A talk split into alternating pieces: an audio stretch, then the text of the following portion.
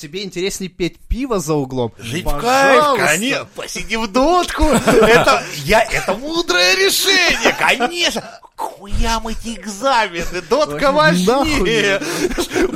Батя, ебало сейчас от улыбки разрывется. Слышь, я думаю, в такой системе образования вот это лучше, потому что, знаешь, когда там говорят, надо учиться, тут ты смотришь, батя реально с такой улыбаном идет, такой думаешь, не, блядь, вот это подвох, точно. Подвох ебаный, да. Чуешь мою очко, что-то здесь не то, нахуй. Пойду-ка я на экзамен лучше. Батя бывает счастлив в двух моментах, когда я получаю пизды и когда я получаю сильнейших пизды. Поэтому пойду-ка я нахуй на экзамен завтра, на отлично сдам.